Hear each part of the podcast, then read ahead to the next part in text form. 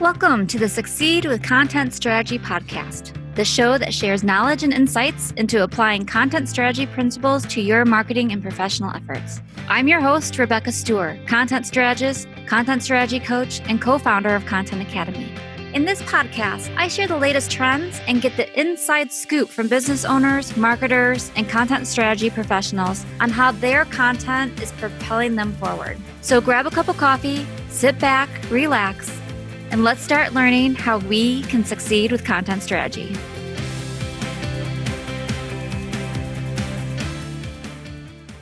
Before we start the episode, I have a couple questions for you. Are you a marketer tasked with starting and managing your organization's blog? Are you a writer who wants to become an exceptional digital copywriter? Or are you a content strategist or content strategist wannabe trying to stay on top of the latest trends and best practices? Stay motivated and find content strategy success by joining the Succeed with Content Strategy cohort, sponsored by Content Academy. You'll be part of a diverse group of professionals who face a common challenge developing the best content strategy to achieve business or career goals. As a member of the cohort, you'll have opportunities to learn from leaders in the field ask fellow cohort members their opinions on ideas, trends, and challenges, and support others as we all try to make the internet a better, more organized space, all through content. The most exciting part about this cohort is we're offering free enrollment from September to December of 2018. We're kicking off the cohort with those who understand the value of camaraderie, support, and community. To learn more about the cohort and to join for free, visit succeedwithcontentstrategy.com and use the promo code SUCCEED. Hello, and welcome to episode nine of the Succeed with Content Strategy podcast. The topic we're discussing today is about how you evolve your content to keep it engaging, to keep it exciting, to keep your followers interested in what you're talking about, and also to gain new followers. So, what's important about this topic too is when we evolve our content, it's usually because technology has helped make that happen. So, for example, Instagram started with Insta Stories last year. Now they have Insta TV, and they keep adding new ways within the stories to engage people. So now you can have polls, you can have stickers, you can create these messages that look fabulous, that are exciting. So, how in the world do you keep up with that? So, in the interview, I'm going to be talking with Ellie O'Brien. And as you'll hear, she is the founder and owner of Hungry by Nature. And she has a great story. So, she started her blog post, Hungry by Nature, which is all paleo and gluten free products because she was diagnosed with an autoimmune disease. She has celiac disease. And so she has this great way of creating recipes that will satisfy her and help her enjoy life without being sick. And so she's taken this content where she started first with her blog. By the way, she takes her own food pictures. They're absolutely amazing. So hungrybynature.com is the site. But when you see those posts, it's great recipes easy to follow for everyday people. And she has a newsletter that she sends out. She posts on Pinterest and Instagram. But what she started doing in January were more Insta stories. And as we discussed, she talks about how she started going live with her Insta stories to show the food that she was making to stay on the whole 30 diet that she did in January, which perfect timing because this January, the audience wants tips on how to eat healthy. Like, this is it. I'm going to eat healthy this year. So let's follow Ellie to see how she's doing. Keep me motivated. So, in this interview, Ellie talks about how she started doing the Insta stories because doing video is very scary. It's that, oh, how am I going to look? How am I going to do this? And we talk about what her is her overall content strategy. Does she even have one? So basically she says you know with insta stories is pretty much here's what i'm going to talk about she doesn't have a plan which that's a content strategy. She doesn't have exact here's what i'm going to post when here's what i'm going to promote. It's more conversational. So she talks about how that's really helped her connect with her audience. And we also talk a little bit about some contests that she's done and which worked better for her. So it's a great interview she has some great content. I follow her on Instagram as well, which is her handle is at I'm Hungry by Nature. So the key takeaways that you'll get from this is basically when do I need to evolve my content? How do I do that? And one of the things she talks about is how she listens to her audience and how her audience helps her understand what she needs to be talking about. So, without further ado, here's my interview with Ellie O'Brien, founder and owner of Hungry by Nature. Today, I have with me Ellie O'Brien. She is the founder and owner of Hungry by Nature food blog and granola company. So, the food blog is paleo focused recipes that she's had for quite a while. And I met Ellie again, just like how I met Brittany, the social media interview I did a couple weeks ago. We met through our hairdresser Adam. and as soon as I went to her site and I saw these amazing pictures and these wonderful, delicious recipes, I knew I had to talk to her about what she does. So, Ellie, welcome to the Succeed with Content Strategy podcast. Thank you. Thanks so much for having me. Yeah. So, I have talked to you before, and we did an interview through the Content Academy podcast probably about a year ago, talking about your content and I follow you, and since we've did that first interview, you have really evolved your content. Yes, it's changed a lot. I was chuckling because when I talked to you once, you were saying how, oh, I have to start doing videos. I know I need to do videos. And now you're doing video stories daily. Yeah, I try. And, you know, I think people just connect more with a real person, with a real person's face. And so I've really found that that is a wonderful way to talk to my audience and engage with them. I still haven't gotten into like those really cool professional food videos. I film when I'm in my kitchen cooking, but those fun, tasty videos that you see on Facebook, I'm still not quite there yet. Yeah. So when you started to plan your stories, did you have a content strategy or a plan of well, here's what I'm going to talk about? How do you think about what you're going to talk about? Sure. So I don't have a super like built out plan in terms of Instagram stories and in terms of video. I do that for all my other content, like the way I plan my blog posts and the way I plan my Instagram posts, my Facebook posts. I have a content strategy behind all that, but I actually really enjoy Instagram stories because it's less formal and people get to see behind the scenes and maybe see the real me a little more. So, really, I just try and focus my Instagram stories in different areas. So I like to make sure that I'm providing obviously like free digestible content that is engaging for people but is also like teaching them something or helpful in some way. And I like to do behind the scenes my business and the person behind my business, as well as promotion for my business, promotion for my granola content. And so I really just try and hit kind of those areas every week. And some days it's totally random. This whole year, I've been switching over like my cleaning products and my beauty products to non toxic things. And so yesterday I was on my stories talking about clean beauty products. And so sometimes it's random, but a lot of times I really like to focus on promotion for my brand, behind the scenes, like real person sort of things. And then I use my video a lot also to engage with my audience in a way where I can learn more about them and then in turn provide better content based on you know what they tell me. Yeah so how have you seen the reaction? Once you started doing that have you seen a positive uptick in followers and engagement? Immediately. Yeah? Yeah engagement for sure. I feel like instagram recently is really going more towards stories than the normal feed. I mean, even myself, when I log into Instagram, I tend to watch people's stories before I scroll through my feed. And I think that's pretty common. And if there's some crazy stat, like one in five Instagram stories gets a direct message. Really? Yeah. According to one of my friends who has like a social media business, that is a stat that she uses a lot. And she helps other small businesses grow through social media. So. I've just been able to like talk to my followers one on one. And it's a great way to bounce ideas off of them and make sure that the content I'm providing is what they want. But I've for sure had a significant increase in followers because of video. I think people just connect with you better when they see your face. Right. And the fact that you are listening to your audience too to create more content, that's got to be helpful. Oh, yeah, of course, because I mean, more than anything, I want to make sure that what I'm providing is something that they want and something that they need. And it's a really fun way to kind of get people involved. Something as simple as using the poll feature is so awesome. So, like, something this is silly, but like, I'm going to make a pie for Thanksgiving and it's going to be on the blog next week. Would you rather it be an apple with a crumb top or an apple with like a lattice pie? You know, something really simple yeah. like that. But then you do what your poll says and then you go back to your audience and say, This is how you guys voted.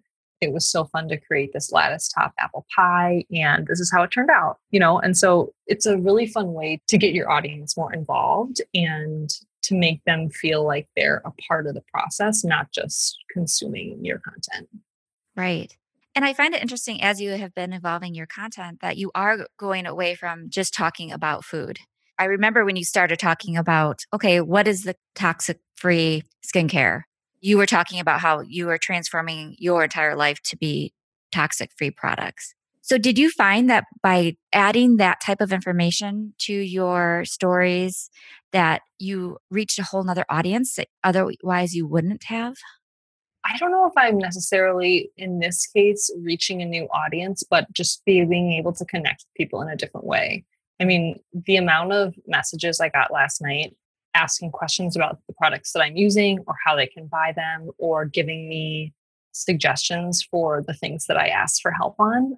Again, you just like learn more about your audience. Now, if I was utilizing certain hashtags, like within stories, you know, if I was using like a clean beauty hashtag and someone follows the clean beauty hashtag, let's say, they could find me in that way. So there's definitely ways to do it when I first started doing stories pretty consistently was last January. I was doing a whole 30, and January is huge for whole 30. So I was hashtagging all my stories January whole 30, and the amount of followers I gained that month was crazy because people saw my Insta stories in the January whole 30 feed.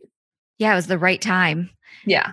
The new year, everyone wants to eat better. So, yeah. So, there's definitely ways whether it's hashtags or like your geolocation, all that sort of stuff can get you in front of people that don't currently follow you mm-hmm. but are interested in those specific topics. So it's hugely beneficial. Another thing that you did is you teamed up with other food bloggers and you ran contests. So, what you did is that you have to follow this group in order to win the prize. How did that go over? it's a really easy, fun way to get in front of other people's audiences. I have found some of the contests that some people run are like, follow these eight people. Like, people don't actually do that. I found it's more beneficial if I'm doing something one on one with a brand or one on one with like one of my friends who's a blogger. And the two of us work together to get in front of each other's audiences. So I feel like in those cases, the lesser amount of people involved it's more realistic for a viewer to actually click over to one other person's feed versus eight other people's feeds. Right. It is a really great way, especially if you have certain things about each of your brands that are well aligned.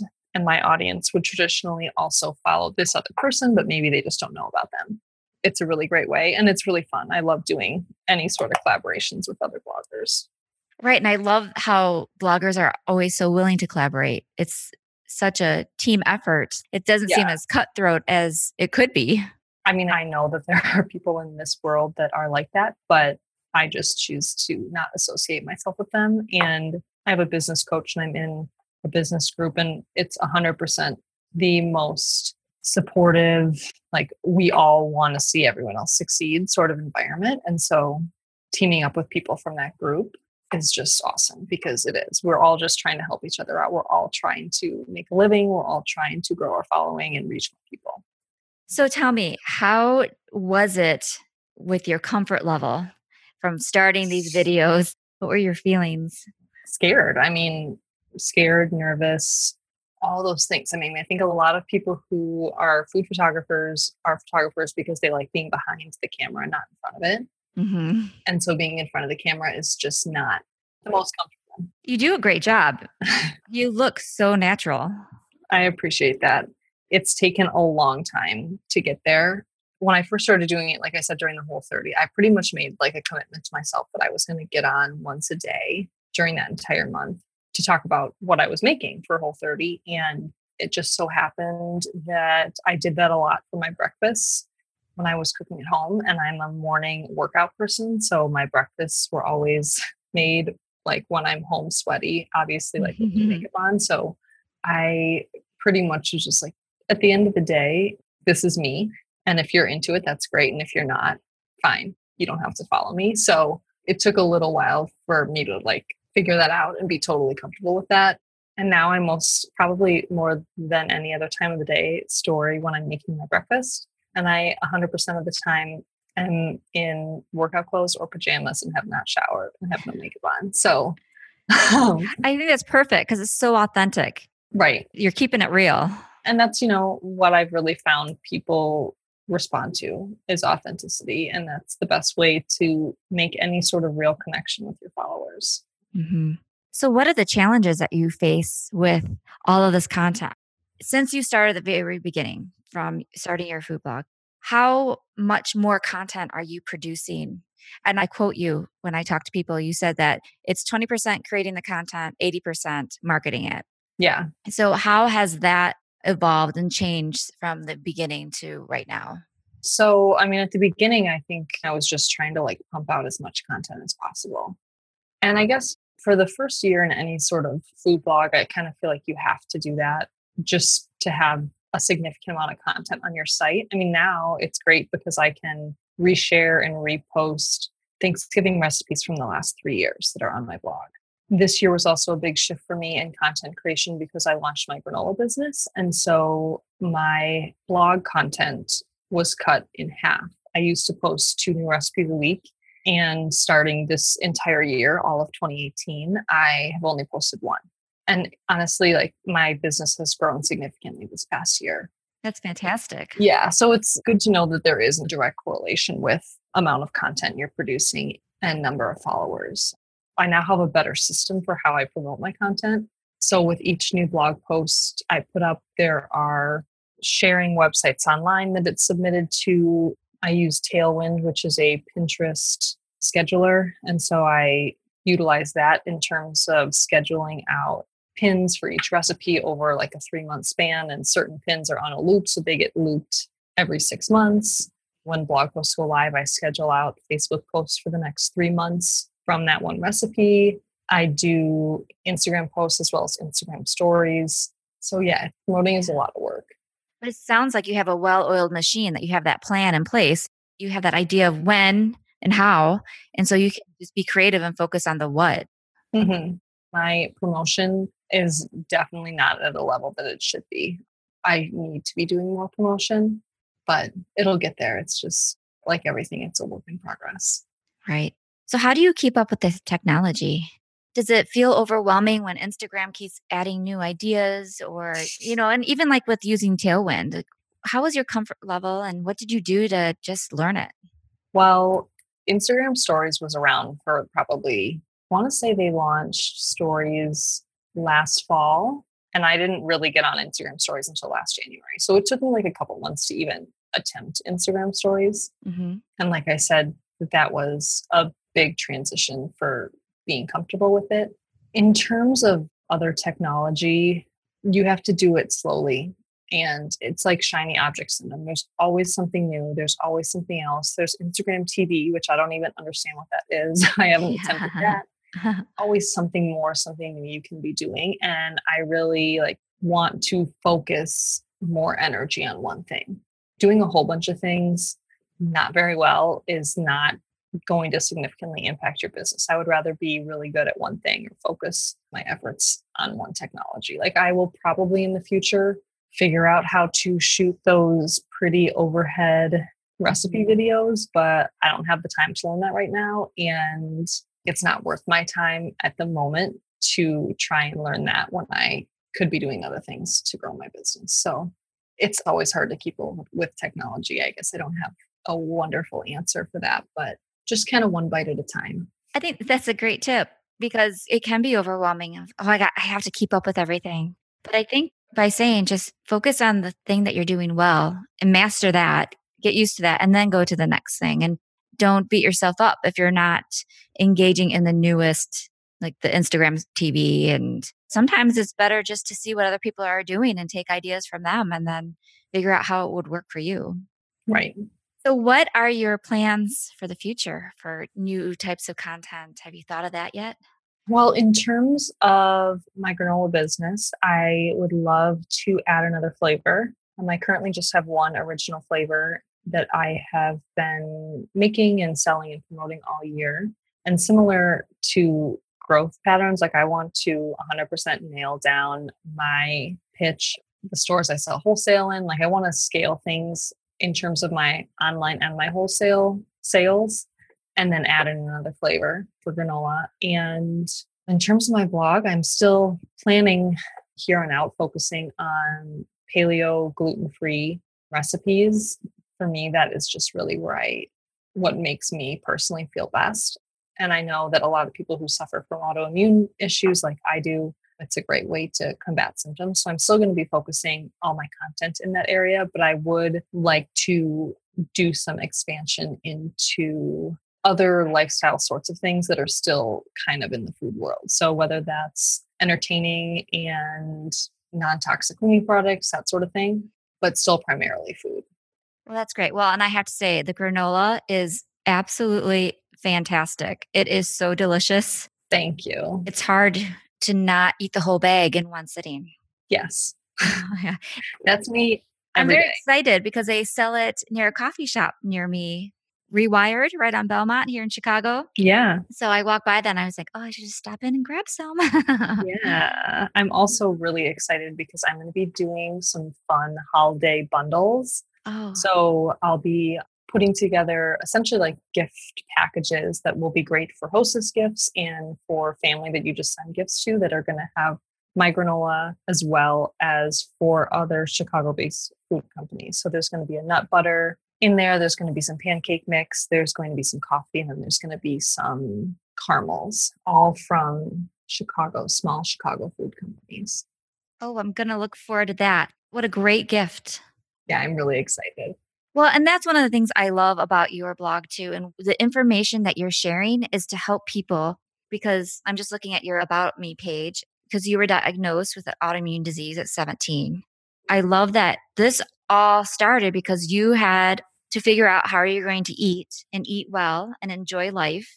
And I love how it's just evolved from food to toxic products to granola to every, you know, all of that. It's just, it starts with the reason why you need this information and how you're helping people. Yeah. At the end of the day, I just want to help people. I want to help people get healthy. I want to help people make simple, delicious, easy meals. I want to connect people with their family around the table. I want to give people with celiacs and with other autoimmune diseases a really delicious product. And I just like putting a smile on people's face through food. And whether that's my recipes or my granola, I just love making people happy. Yes. Well, you do a great job. So, how can people find you on Instagram and Facebook and everywhere? Sure. So, my blog is called Hungry by Nature. It's just hungrybynature.com. From there, you can look at all my recipes. You can get my granola on that site, as well as see where in Chicago and the suburbs the granola is sold. On Instagram, I'm I'm Hungry by Nature. And Facebook, it's I'm Hungry by Nature. But if you go to the website, all of my social links are there. So if you just remember hungrybynature.com, you should be able to find me everywhere. Excellent. I'll post this on the Succeed with Content Strategy website as well. Wonderful. Ellie, thank you so much for explaining how you've been involving your content. This is great information, and I look forward to seeing the new content that you'll develop in the future. Thanks so much, Rebecca. Thanks for having me. So there you have it. A huge thank you to Andrea Klunder and Edwin Ruiz at the Creative Imposter Studios for editing the Succeed with Content Strategy podcast. Please subscribe so you can hear more interviews from people who are succeeding with content strategy.